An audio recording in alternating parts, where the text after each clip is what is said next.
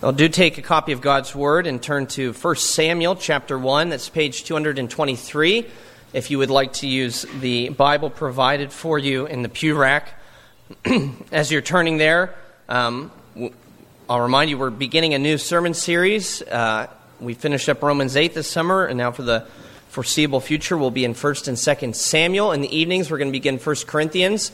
Um, so today is the beginning of a lot of new things. I forgot to mention earlier in the back in the narthex, there are these little cards. These are great to put, um, uh, keep in your Bible or put on your fridge at home that have um, a, a, calendar of the different um, fall events going on. So when the women's Bible studies are, the men's study, uh, prayer meetings, things like that. So um, even as we begin a new sermon series, we have other studies that are starting up, and this is a good time to put that in your calendar and make those a priority as um, part of the life of the church.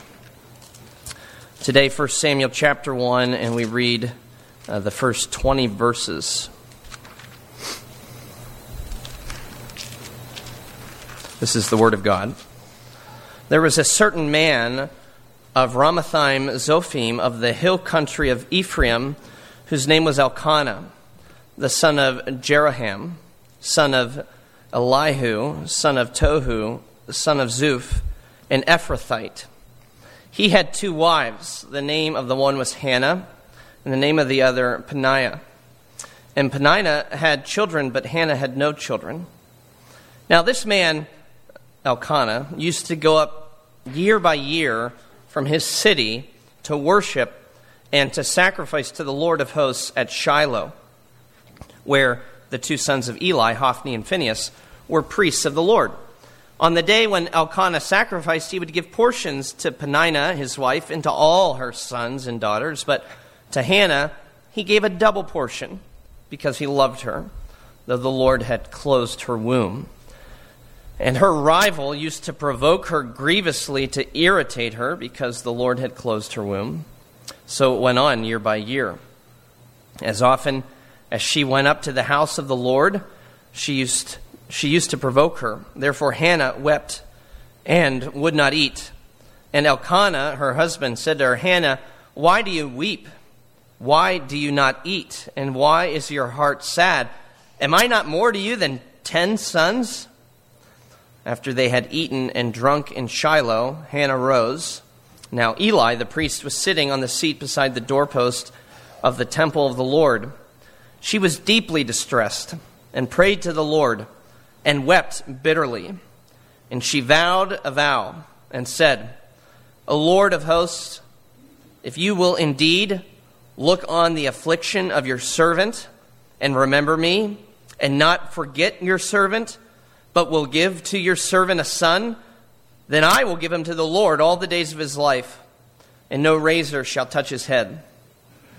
As she continued praying before the Lord, Eli observed her mouth. Hannah was speaking in her heart. Only her lips moved and her voice was not heard. Therefore, Eli took her to be a drunken woman.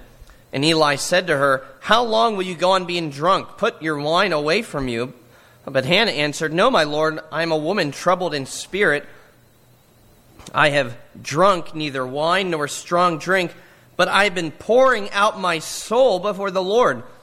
Do not regard your servant as a worthless woman, for all along I have been speaking out of my great anxiety and vexation.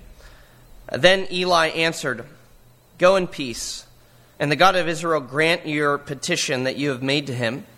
And she said, Let your servant find favor in your eyes. Then the woman went her way and ate, and her face was no longer sad. They rose early in the morning and worshiped before the Lord. Then they went back to their house at Ramah, and Elkanah knew Hannah his wife, and the Lord remembered her. And in due time, Hannah conceived and bore a son. And she called his name Samuel, for she said, I have asked for him from the Lord.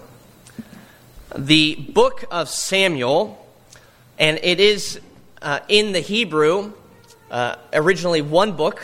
We, we know it as 1st and 2nd Samuel, but really it is just Samuel the book of Samuel is about perhaps the most significant moment um, or development, I should say, the most significant development in Israel's history, and also the most important figure in Israel's history. The development is the institution of the monarchy, the kingship. And the most important figure is that king who is after God's own heart, David. But if the commencement of the Davidic dynasty uh, through God's covenant is the high point of Israel's story, the book of Samuel starts at a low point. We start in an obscure place with an obscure woman and her prayer to have a child. Why is that? Why is that how Samuel begins? I think there are at least two reasons. I think one is primary and the other is secondary. The secondary reason I think the book starts this way is because it is a helpful way for us to get a, the context uh, of Israel at this time. And by that I mean this that Hannah's barrenness is indicative of the spiritual barrenness that Israel is experiencing at this point in their history. Her barrenness is indicative of the spiritual barrenness of the nation. Uh, this is not a good time to live in Israel. Um, with apologies to, to Mr. Dickens, we could rewrite Samuel and it would begin like this It was the worst of times, and just the worst of times. That's it. Uh, we're, we're, we're starting right where we left off in Judges, and you remember the theme of Judges. It's about the moral decline of the nation. Everybody did what was right in their own eyes because there was yet no king in Israel. We're waiting, uh, the way the authors uh, uh, write the narrative, we're supposed to be waiting for a king to help the nation out. The reason there's a moral decline is because there's no king to guide the people. That's how Samuel begins in this place of moral decay. Um, God even said back in Deuteronomy chapter 7 that one of the indications that the people would be faithful is that they wouldn't have women like Hannah. This is what we read in Deuteronomy 7. You shall be blessed above all peoples. There shall not be male or female barren among you, or even among your livestock. If they had kept God's law while they occupied his land, that would have been their experience. And it's not. So clearly, they're not keeping God's law. So the existence of Hannah, or women like Hannah, at that time is evidence that the nation is not living up to their covenant responsibilities before God. We're also told that the priests at this time are two characters named Hophni and Phinehas. And with priests like them, as we're going to learn, uh, it shouldn't come as any surprise that the nation is not doing well. They are very uh, corrupt individuals. So, why does the story of Samuel, which is about the greatest moment, uh, the development of the kingship, and, and the greatest character, uh, David, uh, why does it start with, with Hannah? Well, there's one reason to set the context of the entire nation. But besides that, there's another reason that Samuel opens with childless Hannah and her desperate prayer, and I think it's the more important reason, and that is this. We open with her and not with David because David is not the main character of the story. In fact, neither is Saul and neither is Samuel. God is the main character of this book. God is the main character. This is a book that is about God's, uh, God sovereignly working out his divine plan even through unexpected and unthinkable ways, uh, even through obscure characters who are here for a chapter and a half and then gone forever. And we're going to see that time and time again, the way that God uh, works in ways that we would not expect throughout the story of Samuel, even as we see it in the text before us in these first 20 verses. Now, you recognize the details of this story, don't you? Even if you're not terribly familiar uh, with the story of Samuel and the story of uh, uh Hannah and Samuel, if you know the Bible at all, this, this sounds oddly uh, familiar because this is not the first time we've encountered a barren woman in distress praying to have a child. Uh, and so the first thing I want us to notice this morning is, is a familiar scene. That's the first thing, a familiar scene. We've seen elements of this story before, uh, most significantly in Sarah, Abraham's wife. It was to Abraham that God promised his covenant of grace, where God assured Abraham that it was through him uh, he would work out his salvation for his people and for his, his program, his plan for the whole world, and he was going to make Abraham uh, the father of, of uh, a great nation, and yet the years go by, and now Abraham's 100, Sarah's 90, and it's starting to look like God's not going to follow through or not be able to follow through on that promise. Of course, Isaac eventually comes, but then the same thing happens with him and with his wife, Rachel, and then it happens with uh, their son, Jacob, and his wife, uh, Rebekah. And the story repeats itself even a fourth time before Hannah comes, and that's with the wife of Manoah. We don't even know her name, but she's the mother of Samson. The same thing happens there in Judges. She conceives after being visited by the angel of the Lord. So it's interesting that in the face of barrenness, it seems that God often shows up and does a, a marvelous, miraculous work. That is to say, this God's unfolding plan of redemption often finds its advancement, its next stage, the next chapter in a home, in a home from human perspective that appears to be nothing but a dead end. Now, why is that a repeated theme in Scripture? Why do we keep finding these women who can't have children all of a sudden having children? Uh, is God a one trick pony? Is this like the only thing he can do? What's the deal? Why does this keep happening? No, this is the reason. He's teaching us a lesson. And he knows how thick we can be. He has to teach us over and over again. And the lesson is this it's a lesson about his sovereignty and about our smallness. There is perhaps nothing that demonstrates man's inability and yet God's omnipotence more than for God to intervene in the midst of barrenness. All the best, play, best laid plans of human cunning and ingenuity come to nothing when biology just doesn't work. Even today, with all of our technological advancements, there's still a limit, a limit to what we can do when cells don't, don't work right. Um, the only thing that perhaps would display um, God's greatness and our inability more than this would be for God to work um, a resurrection. And He does that too, doesn't He? In fact, this is sort of like a resurrection, isn't it? God's bringing life uh, to where uh, life where before there was only death. And, and, this is God's indication that He's about to intervene in the life of the whole nation uh, and grant opportunities that did not exist before. So, if the scene looks familiar, it's because as long as the world is still turning, we will never have a shortage of opportunities to experience God's sovereign grace overriding our sin, our folly, our ignorance, our limitations, our inability, and our smallness. That's what he does. Here's how one commentator summarizes the significance of Hannah's story. He said, God's tendency is to make our total inability his starting point. God's tendency is to make our total inability his starting point. And that's good news. Because that means if you feel empty today, if you feel like you're at the end of your rope, if you feel frustrated with your failures in life and your limitations, then cheer up because you are exactly where you need to be for God to do something wonderful.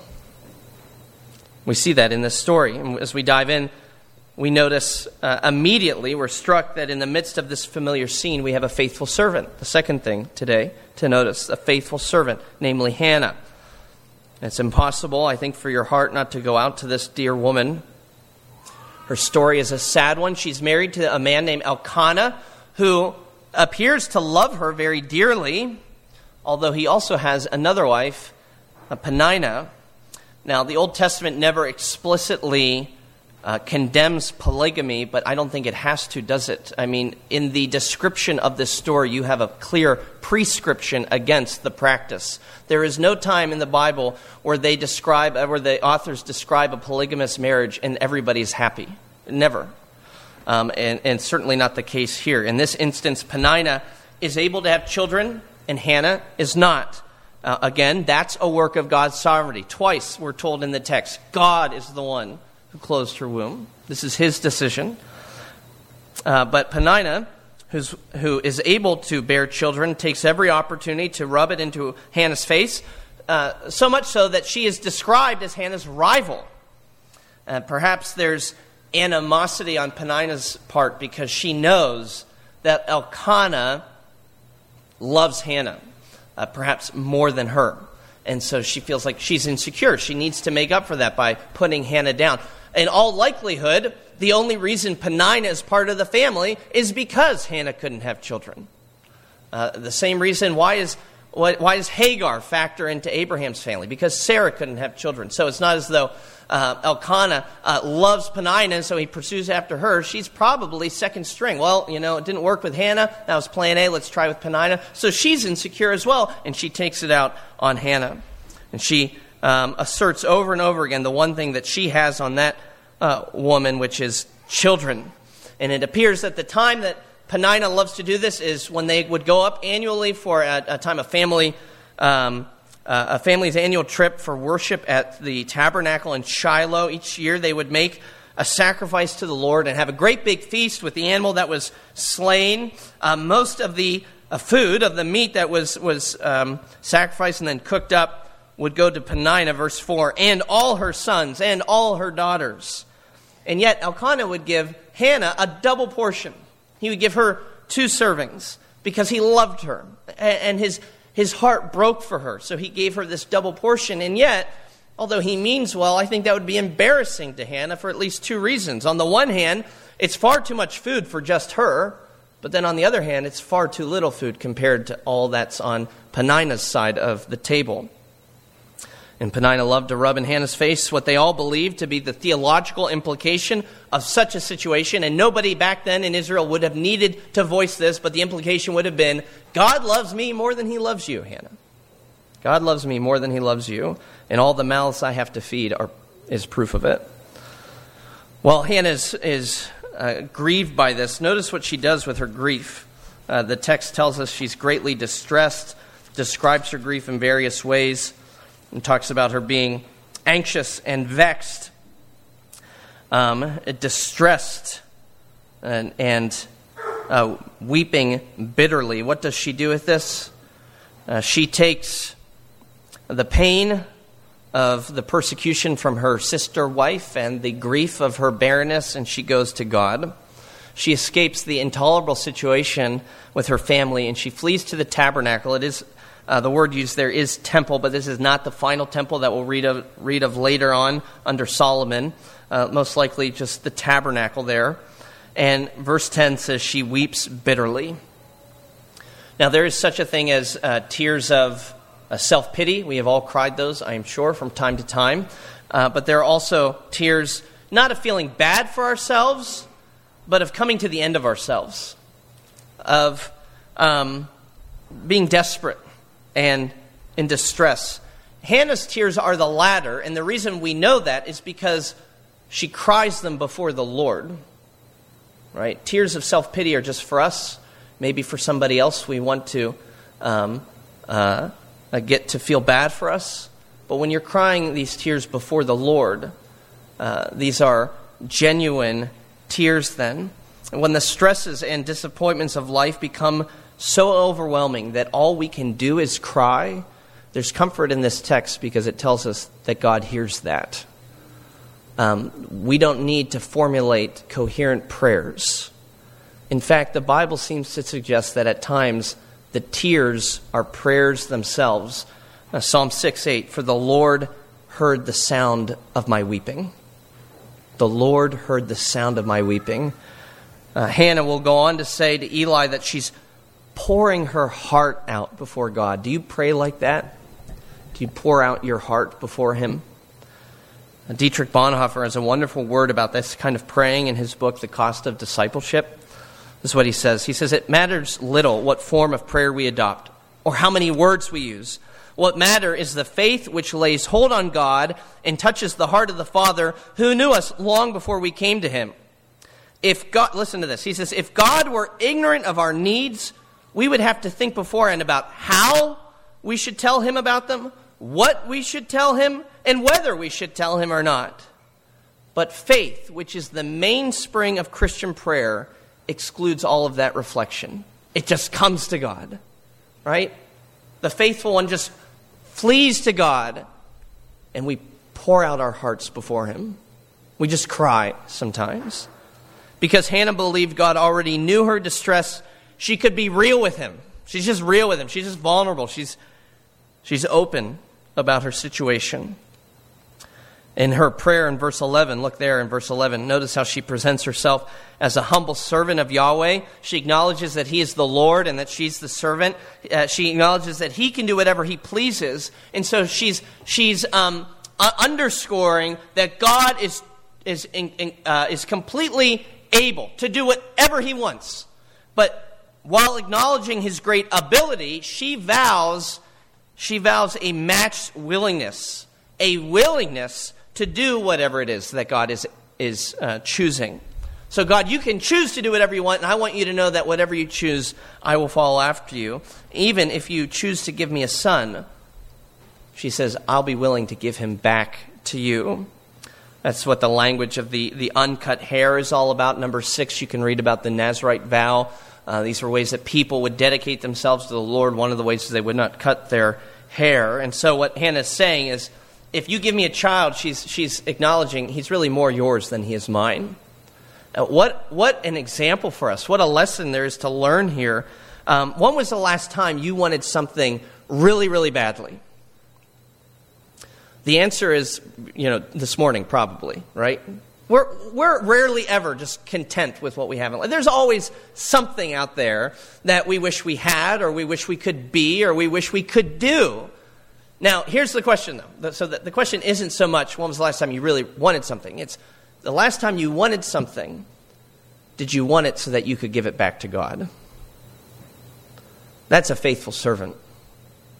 That, that's, that's what Christians are meant to do. That, that's what Hannah's doing here. She's, she's being a true Christian because a Christian says, to the Lord. All I have is yours, God, and even that which you have not yet given me, when you do, I will give it back to you. It's amazing. Uh, the only way you and I can, could, can ever slake that insatiable thirst for more is to learn that everything we have comes from God and it all belongs to Him anyway. We hold everything in life with open hands, even something as significant, or perhaps I should say, especially something as significant as our children. And so, in response to this prayer and this vow of a faithful servant, we see finally a faithful Savior in Yahweh.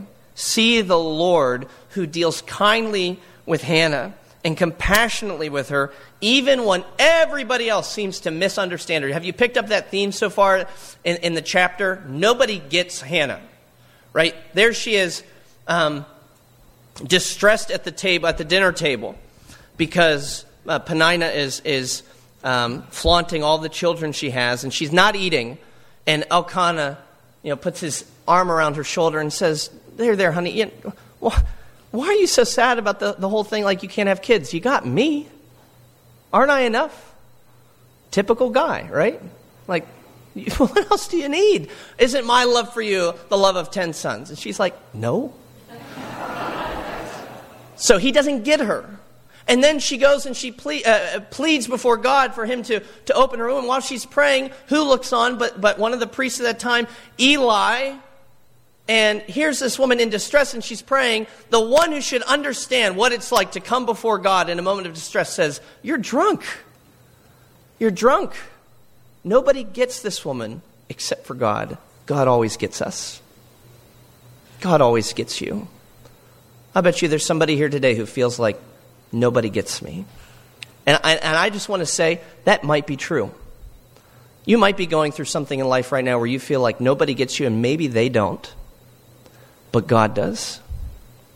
Because in the person of Jesus Christ, we're told we have a Savior who is able to sympathize with all of our weaknesses. He gets us. And that's, that's shown to us here as the Lord answers Hannah's prayer.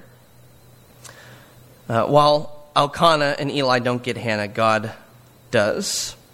And he gives her this son. Now, was he being faithful to Hannah? He's certainly being kind and, and gracious to her. But the faithful Savior, I, I, I want us to see, or, or, the way he's being faithful, is not just in what he does for Hannah, but it's in what he does for the nation. It's what he's doing, what he does for you and me, even in this scene.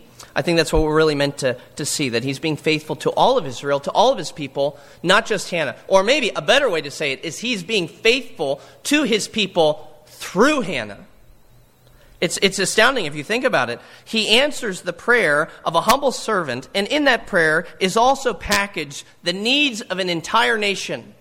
Their, their next judge, their future leader, uh, uh, the, the next prophet, the future kingmaker, the one who will anoint David, comes as a response to this prayer from Hannah, this faithful servant. I think that's something inspiring for each and every one of us here that to know that God uses the humility, the faithfulness, the, the piety, the godliness, the holiness, um, the, the simple obedience of the most obscure people, people like you and me, to work out his amazing story and to um, bring about his purposes.